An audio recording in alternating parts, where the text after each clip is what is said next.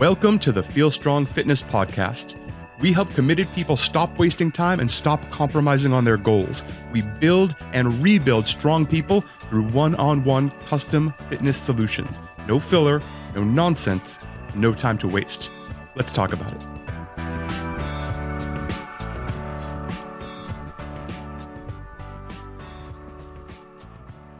Hey, hello, and welcome to the Feel Strong Fitness Podcast. My name is Justin McClintock.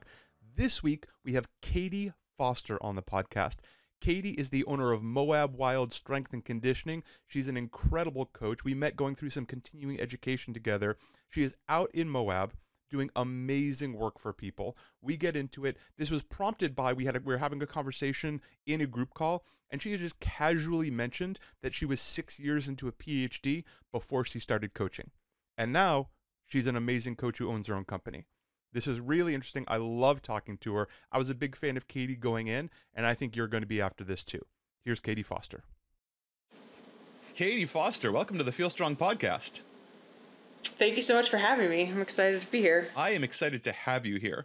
Uh, I want you to give people on some background on you, but just as a quick lead up here, uh, Katie and I know each other through a coaching cohort. We met doing some active life stuff. We've been on some Zoom calls together, just sort of like in our, our coaching clinician network. And somewhat recently, she mentioned that she had a very significant background I had no idea about. I know Katie is a really sharp, thoughtful coach. and she just dropped out of nowhere. Oh yeah, and I've got this master's. It's like, wait, what are you talking? How? Do we we absolutely have to talk about this. Uh, so that was sort of the inspiration for for digging a little deeper. But would you tell people like a little bit of your journey? How do you, how do you end up at Moab Wild Strength? Okay, so let's start at the end. So I founded Moab Wild Strength. Uh, it's actually Wild Strength and Conditioning, but my website is Moab Wild Strength. So Wild Strength and Conditioning was launched March 1st of 2020. But prior to that, um, in fall of 2019, I was six and a half years into a PhD program in atmospheric science, and I was in the phase of just trying to turn the crank on finishing things up, writing one more paper, and then getting ready to defend my dissertation. And I quit at that point in the career and just decided to totally pivot. It was like my ladder is up the wrong wall. So to back up even further from that, so when I was in school, I was really strong in the math and sciences, and I was always getting pushed to do more of that. It's like, oh, you're really good at this, and it was kind of an unusual trait. So in undergrad, I majored in physics at UC San Diego, uh, which was a pretty hardcore program and I thrived in the intensity of how hard it was, but I didn't have this clear vision of what I wanted to do with it. So I just kind of kept doing the next step and the next step. So the next step from there was I'm a pretty outdoorsy person. I'm really into the earth and mountains, so I decided to go into geophysics. I did an internship in geophysics where I was I spent the summer tromping around the Olympic Peninsula and then also this landslide in Colorado uh, installing geophones and looking at earthquakes. And I was like, this is pretty fun because I spend most of my time outside, kind of just doing grunt labor. Um, so then I went into geophysics, in, starting a PhD program, but a couple years in, things were not really shaping up the way I wanted them to. So I wrapped it into a master's thesis, defended a master's, and then jumped over to a different department at the same school and went into atmospheric science. And I did six over six years of atmospheric science. Um, on all fronts, it probably looked like I was a star student. I was giving presentations at international conferences. I had a couple of published papers. I had helped with a, I'd worked with a team to develop a couple of new instruments and do some pretty cool field campaigns. But every time I talked with people about the next step in my career, I just felt this general lack of motivation. It's like, yeah, I don't know, maybe I'll do this, maybe I'll do that. Um, people talked to me about doing postdocs with them when I would give talks, and I was never very excited. I always had this like kind of cloud of feeling depressed about where I was, but I couldn't exactly name why. Um, and then the last couple of years of the PhD program, my mental health took a noticeable decline, and I was getting, I was struggling with a lot of anxiety, depression, and I had these physical symptoms too. Like I would just become totally overwhelmed with exhaustion, like an hour into working. And the only way to make myself feel better would be to shift, go be in my body, go do a workout, or go for like a hike or a trail run, and then come back. And it was like this slide where I would bring myself up by being physical and engaged in the world, and then I would just kind of like slide back down in front of my computer. And I'd be like, okay, I need to go back outside again. Go up, slide back down. And then I just had this come to Jesus moment where I was like, life is too short for me to just be living this way. And step one was really just leaving that career. Was like, I don't know what I'm going to do, but this is not it. Um, I think I've just been, my ladder's just been on the wrong wall. Like I'm putting in a lot of hard work, but it's not paying off. So step one was quitting. I told my advisor I was for real done. which he didn't really accept. But and then ironically, three days later, so I quit on a Friday, and then on Monday, I realized that I was pregnant with my kiddo, and I was like, "That's."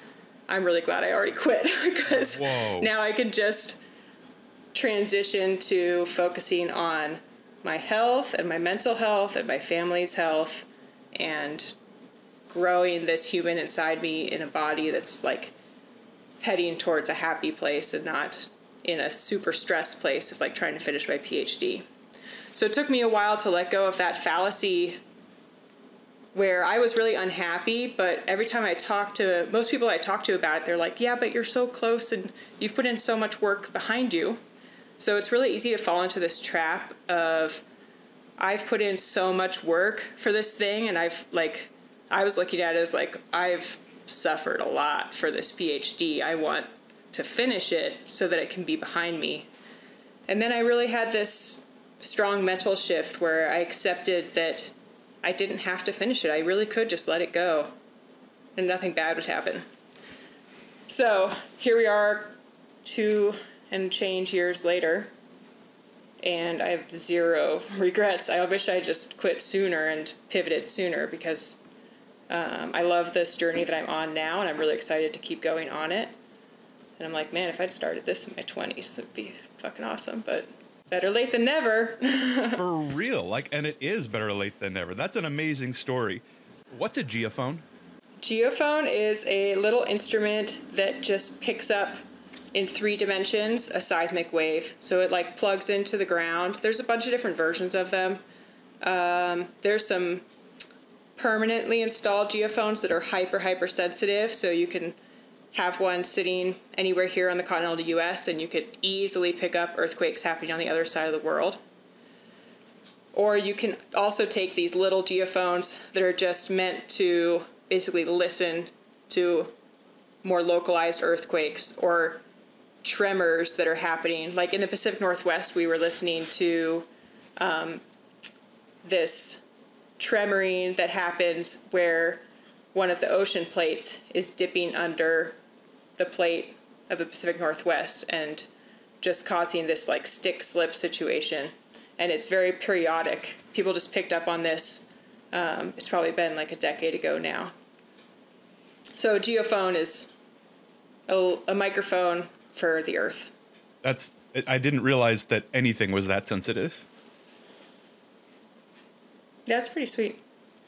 Uh, so that's an amazing story, and especially like as you said, you had done so much work. You were on this path, and you were you were you were a success. This was not a situation where you were trying and failing and it wasn't working out. It sounds like you were doing really well. People wanted you to work with them. You were on that successful track, which also resonates with me. I've talked about this on in other podcasts and stuff, but I was doing mm-hmm. the same thing in a different career and like basically it was laid out for me like yeah you can you can you can keep doing this for the rest of your life this is what it looks like this is where you go congratulations you made it and I was like, I, I didn't, I'm not sure I made it. I love that phrase. I had my ladder up the wrong wall. You said this is sort of building. Was there like, was there an incident? Was there a moment when you realized that you were going to quit? Like, what was that moment when it really snapped into focus? Like, nope, I'm not doing this. I need to call my advisor and have this hard conversation. It was actually a series of of moments because I had this these this battle going on inside me where I would have the strong impulse to quit, and then the other parts of me that were saying that I should finish, um, and that I had to do this to prove something to the world or prove something to my family was still a louder voice, and I had to have this battle a lot of times.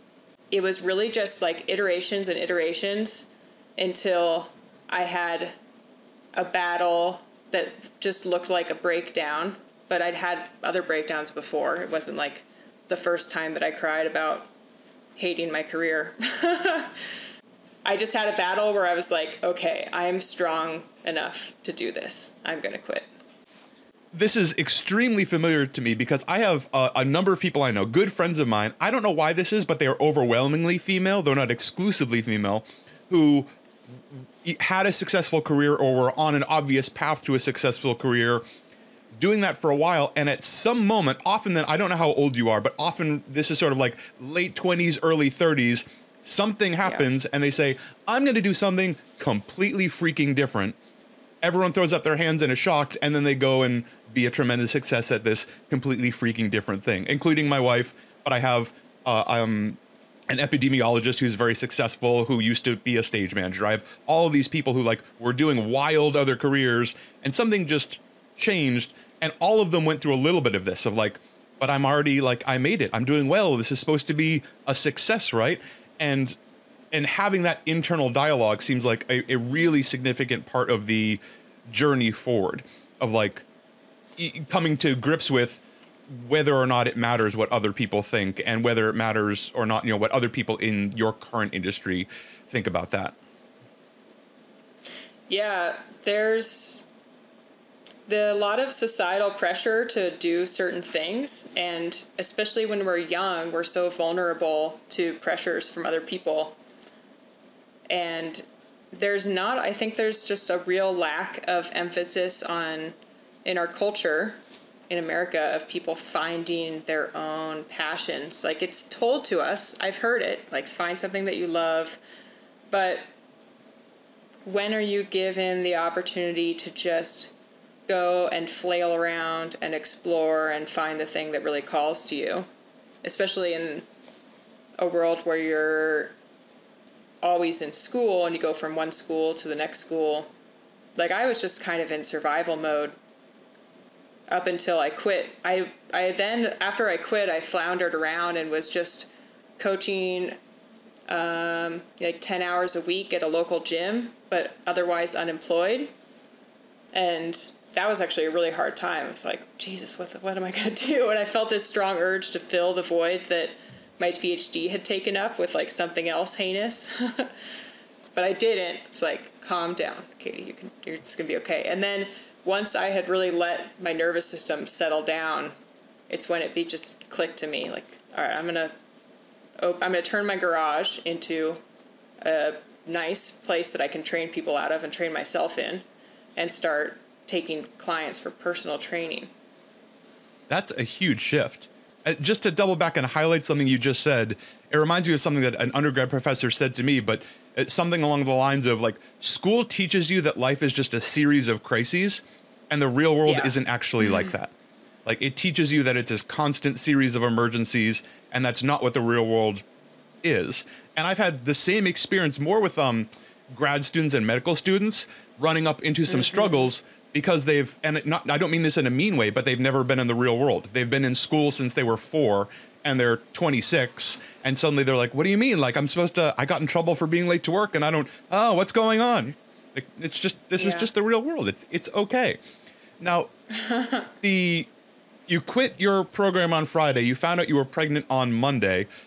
How was mm-hmm. and you mm-hmm. said that was you felt great about that that instilled nothing but panic in me because I started thinking about health insurance and babies are expensive. How did you how were you oh, still yeah. happy in that situation? Well, when you're making a graduate student stipend, there's really no place to go but up.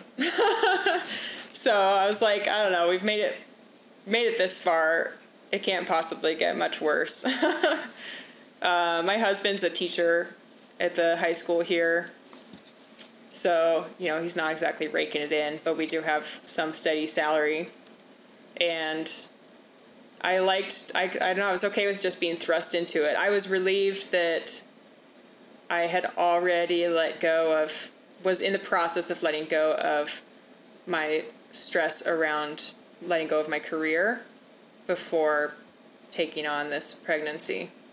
And when did you start coaching people for the first time? What was your journey into coaching? I was at a CrossFit affiliate gym in Laramie where I was doing my master's and PhD. I joined that gym in 2012. And from the moment that I joined it, I was all in. I like totally drank all the Kool-Aid, went as often as I could, overtrained myself, etc. But I loved it. I really did love it. And it was my lifeline while I was in grad school. I did uh, I always went to the 11 a.m. class, so I would go to school really early in the morning, get a lot of work done, and I always had that 11 a.m. break on the horizon. So it's like, okay, this is coming up.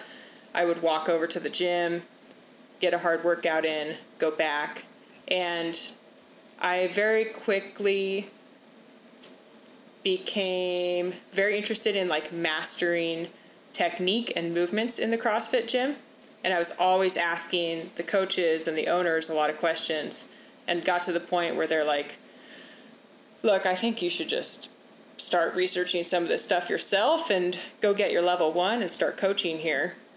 So I did. I went and got my level one in 2017 or 2016, I think.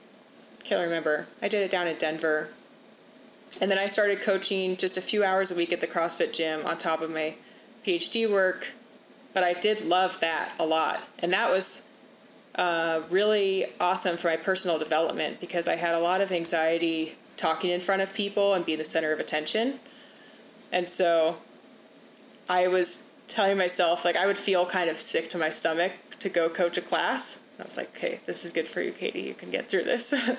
but I learned to love it, and pretty quickly I learned to let go of that anxiety and just embrace taking care of other people. It's like, oh, I just need to let go of the part where I'm worried about myself and just worry about my clients and my students. And I love that piece, and that's what I hold on to now. Like, it saves me every day, no matter what mood I wake up in, I can just make that pivot for my first client. Like, okay, this is about this client now. And it really switches me into a new frame of mind that feels really strong and healthy and grounded for me. How do you feel about talking to groups now? Good. I did. I taught a breathwork course to a group of hospital workers over the last like month and a half, and it was super fun. I I like winging things more than not. Like when I would give presentations, I hated rehearsing presentations in the science world.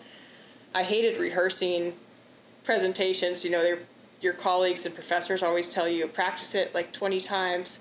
Like, I don't want to practice it because then I just get nervous that I'm like supposed to do it perfectly or something. I'd much rather just wing it. And I still thrive in that setting. Like, okay, let's go. But it's nice in a interactive setting where you're expecting people to kind of give you some interaction back and some feedback. It's so much easier to do that because you can just reach out to one, somebody in your class and say like how is what was that experience like for you?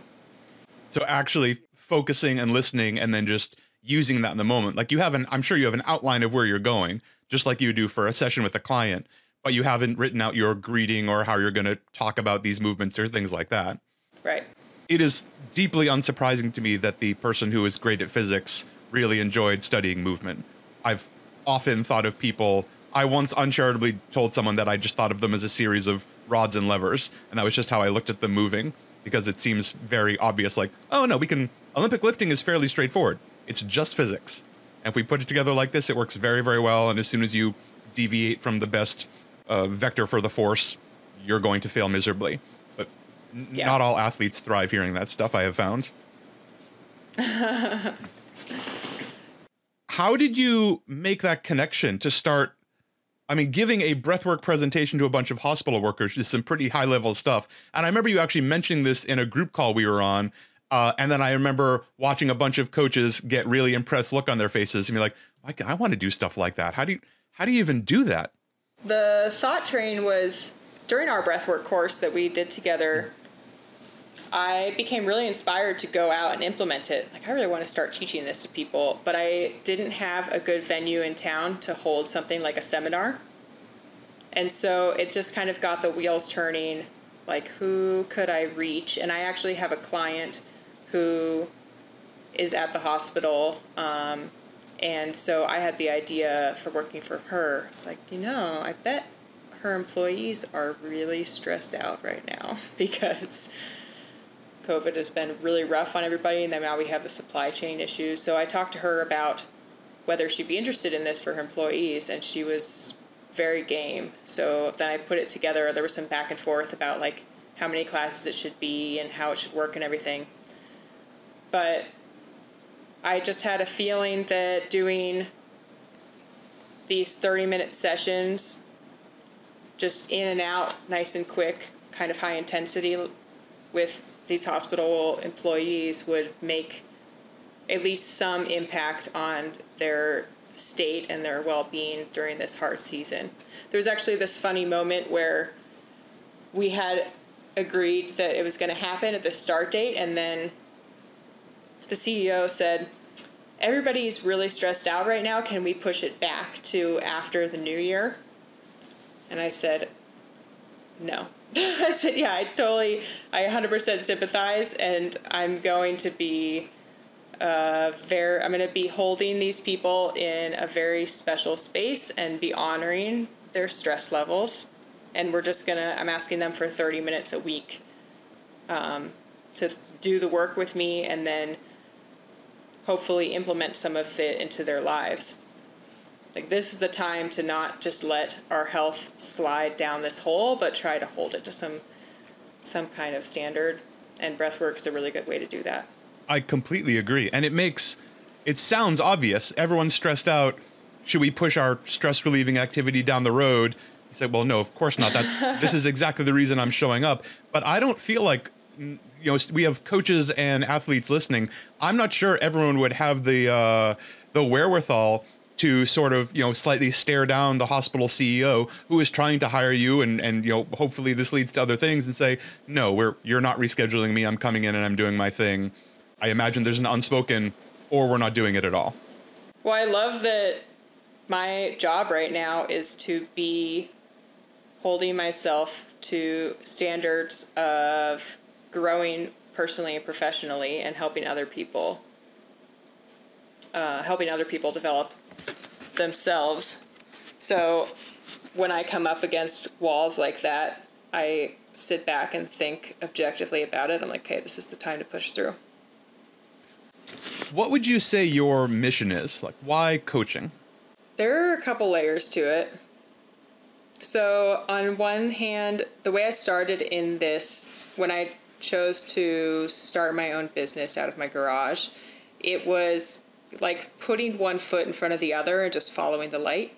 So, I didn't really have a vision of where this was going to go, but I was thinking, okay, I know that helping other people makes me feel really good. I know that I have a talent for breaking things down, simplifying them, constructing a workout that leaves people feeling really good and not trashed and leads to significant gains. So I kind of just started there. But over the course of this last almost two years of doing this, I've really been learning a lot about just humanity and people's way of overcoming obstacles and it's been so interesting it's kind of turned into more of like a psychological study for me than a than a fitness study like i'm learning more about psychology than i am about fitness right now which has been really fun Uh, that totally makes sense. I mean, we talk about it uh, together sometimes, but like coaching is so much building relationships and finding ways to communicate and deal with different kinds of human beings. If it was just insert sets and reps, uh, you know, there's robots that are already trying to do it and they do that part fine enough. But that's not really what the coaching is all about. Yeah. So my mission currently is helping individuals. Most of my clients are in the Moab area. I only have two people that are outside this area. But helping people reach their potential and overcome whatever obstacles are in their way. So I get a lot of clients that are motivated people, they are fit outdoors, but they have some struggles that are holding them back from really reaching their potential and their dreams. And they have obstacles that they maybe haven't even identified and certainly don't know right now how to overcome. And I'm very good at guiding them through identifying and then overcoming those obstacles so that they can go back out and crush whatever they want to do. Are, are there things that you think are unique about the kind of clients that you get living in an area like Moab? Yeah, definitely. There's a lot of people out here that climb, they rock climb really hard, they mountain bike hard, or they trail run.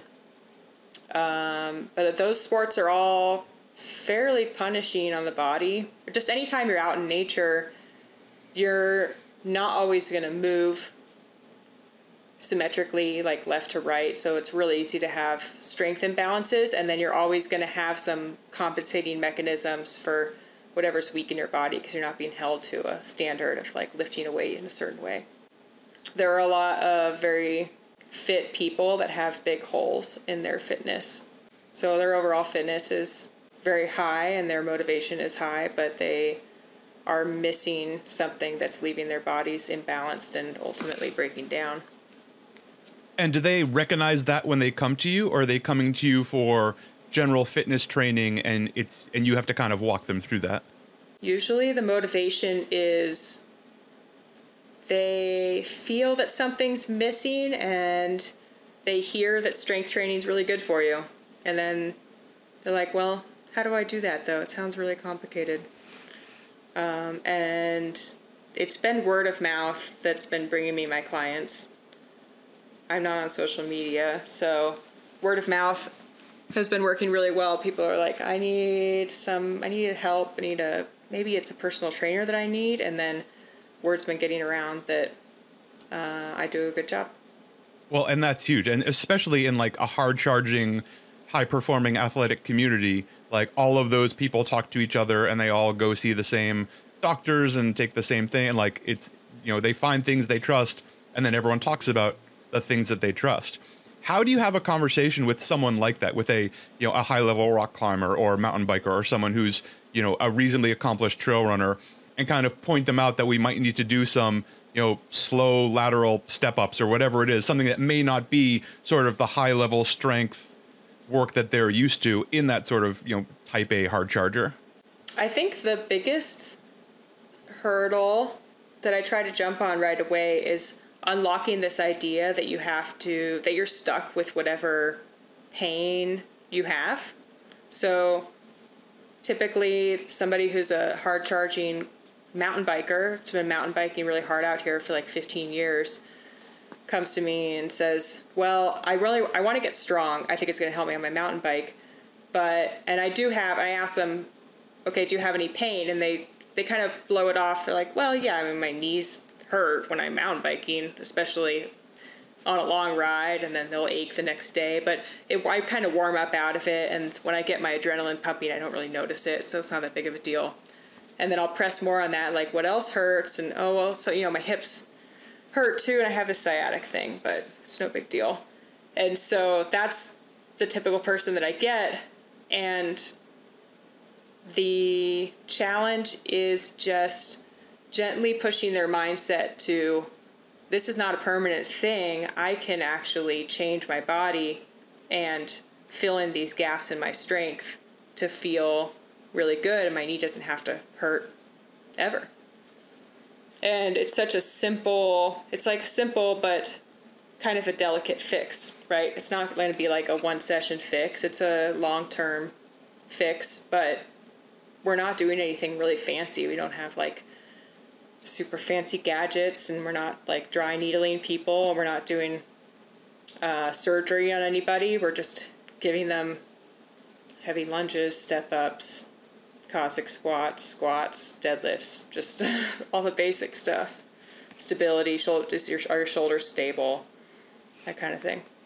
And you're building that stability and resiliency. And just to just to uh, make the distinction really clear, you're not doing dry needling or sports massage or things like that because those are and I love all of those things, but those are all temporary solutions, right? There's a reason that you feel really good right afterward and then good for another couple of days and then you start feeling less good and less good and you feel like you need to go back mm-hmm. because that that's a temporary, you know, sort of an analgesic. You're providing solutions. You're saying, "Let's go on this slightly longer journey, but I would like you to be out of pain forever." That is the idea. We're trying yeah. to build something where you can keep doing everything you're doing. I'm not telling you to not stop mountain biking. I'm not telling you to stop doing any of these things. Adding in something else to your life so you can thrive and keep doing the things you're doing. You know, if you look around, there's a reason there's not a lot of 65 year old super hard mountain bikers. Wouldn't you love to be a 65 year old hard mountain biker? There's, it's possible, but we might need to right. slightly change how you're approaching it. And I love bringing that up with my clients who are like they could be any age, but I talk about two decades down the road, three decades down the road. What do you want to be doing? And I, I tell them, you know, I'm my concern is I want three months from now, I want you to be able to run pain free again. Um, but I also want you to be able to rock climb pain free two decades from now and just do whatever you want to do. I imagine that goal resonates deeply with some of those people. Yeah, it's hard to get past. You hear so many people um, just offhandedly complaining about aging and pain and just chucking it under the bus is like this is an inevitable thing. But it is not. and I hear that stuff all the time and I push back really hard against it. And I find it even yeah. funnier in the kind of populations you're describing because they are all doing things that, you know, quote unquote normal people are like, well, that's impossible. What are you like? We can't do that every day. You can't go like these are superhumans. Like you're already doing things that are unusual. There's no reason you can't continue being unusual. Like you don't have to accept that yeah. aging comes with pain or disability or uh, a reduced ability or reduced access to things, reduced ability to do the things that you want to do. Yeah. I just realized that you said you started your business of March 2020. That was an exciting yeah. time. That's a heck of a time to start a business. How was that? Uh, well, it was actually very lucky because I drove over to Denver and bought most of my equipment for Rep Fitness like three or four weeks before everything shut down, and it was you know instantly unavailable.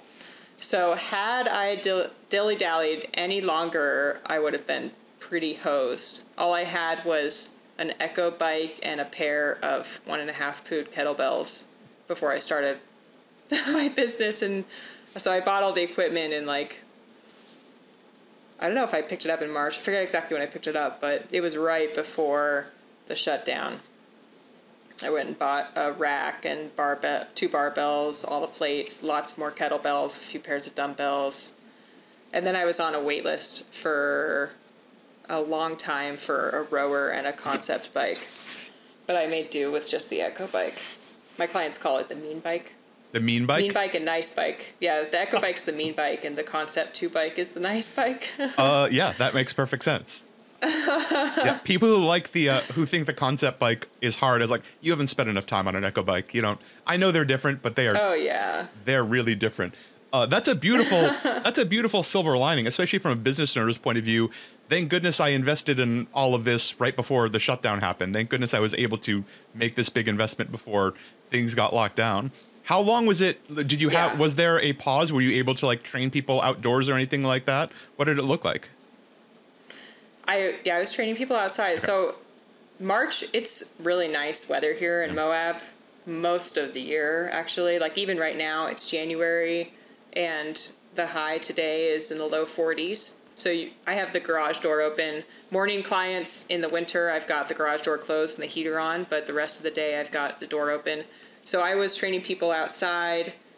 Um, I only had five, four or five clients those first couple of months, but I was okay with that because I was also in my third trimester pregnancy and I was going through the active life curriculum, the immersion course, and still wrapping my head around the whole like new business game. So I was a little bit frustrated. I wanted more clients, but I didn't have the energy to go out and find them. And I was like, it's, okay. I'm going to have a baby in a couple months and then I'll come back. So then um, Jaden, toddler Jaden was born June 1st. And by late July, I was really hungry to get back to training people. So I spent the next year training clients and bringing people in all with Jaden attached to me. So I had one of those like canvas close carry packs and he just rode mm-hmm. up front. Sometimes he was like sleeping and just kind of nestled on my chest. And sometimes he was really perky and watching everything. So he spent his first year of life attached to me um, and coaching with me like a f- probably an average of three hours a day in the gym. And it was really awesome. I would do that all over again, exactly the same way. That sounds great. Yeah, it was wonderful. And then he started walking, and he was like, I need to be mobile. So now he's in preschool, which he okay. absolutely loves. so his going through after year one, he turned. Well, my husband had the summer off to take care of him mm-hmm. while I was coaching, and then this last fall he started preschool it's I guess it's probably more like a, it's a toddler program, so people would probably call it daycare, but it's technically a preschool. Got it. Montessori preschool.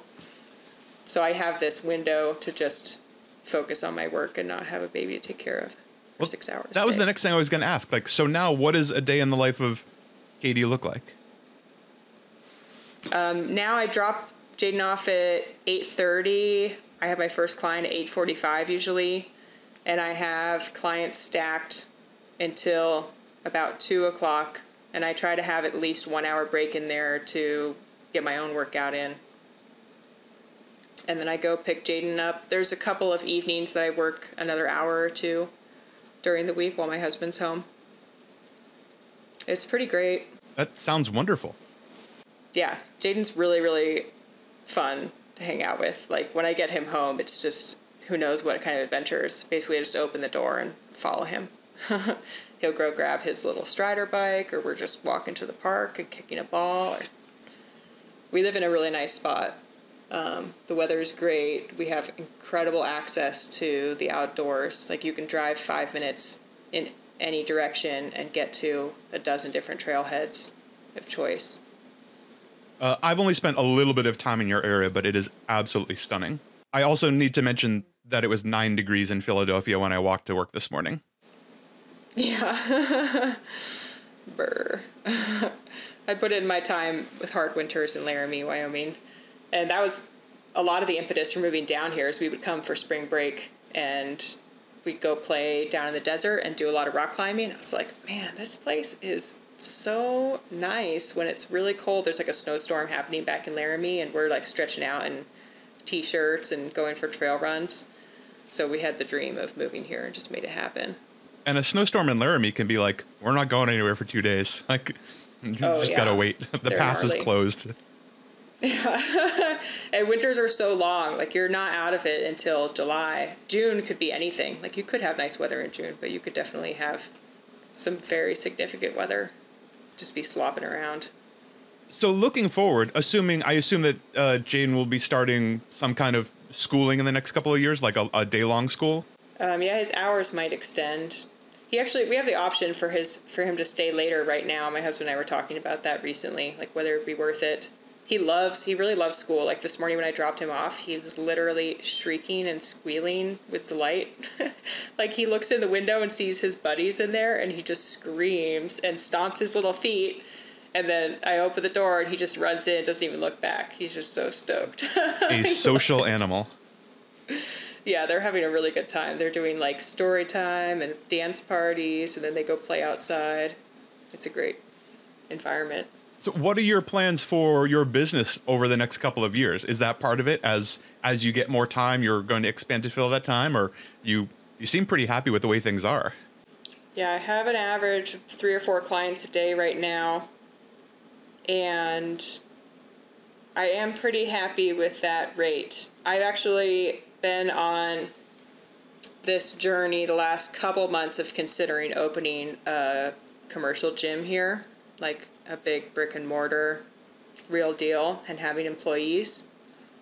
I put an offer in actually on a piece of property here, and we're I'm currently the backup offer, and we'll find out in another week whether the first offer falls through. So if that happens, it's possible that in a week from now I'm going to be like, it's go time, open a big gym. Wow. yeah, it's pretty big, but at the same time, um, it's a win-win situation where I'm either going to pivot to charging hard on changing my business, training empl- full-time employees. I want professional coaches for a big gym, and following the active life model of uh, what their affiliates have been doing. Right. Or I'm going to nurture what I have now and see how I can fine tune helping more people. It is a little bit of a tricky problem, like being a one on one coach. How many, you really can only help so many people at once. You've done an amazing job, you have a huge clientele. Well, a lot of them um, aren't in person. Remember, like a significant part of my book is remote, which is that helps scale it a lot because you can service them, you know, at any time and in bits and pieces. You know, I can do 10 minutes of programming and 10 minutes of programming and 10 minutes of programming, which is different than, you know, an hour with the client, which we all know is really an hour and 20 minutes with a client. Is just an entirely different proposition. Yeah. So I still don't have a very solid vision for the next few years, but I'm just excited about all of the amazing evolution that's happened in the last year and a half. And I'm just I'm buckled up I'm ready to go. Would this commercial gym be your own? Would this be a giant building with Moab Wild Strength and Conditioning on the front, as opposed to like you're not? It doesn't sound like you're opening a Lifetime Fitness or a Planet Fitness or something. No, it would be a small. It'd be small group classes uh, with a lot of one-on-one attention, and personal training would be a significant part of it. But it would be a building with wild strength and conditioning on the front. Is anyone else doing that around you? No, Well, there's a gap in the market. I'm the one to fill it. We'll see if this spring is the time that that's going to happen, or if it's going to get pushed back.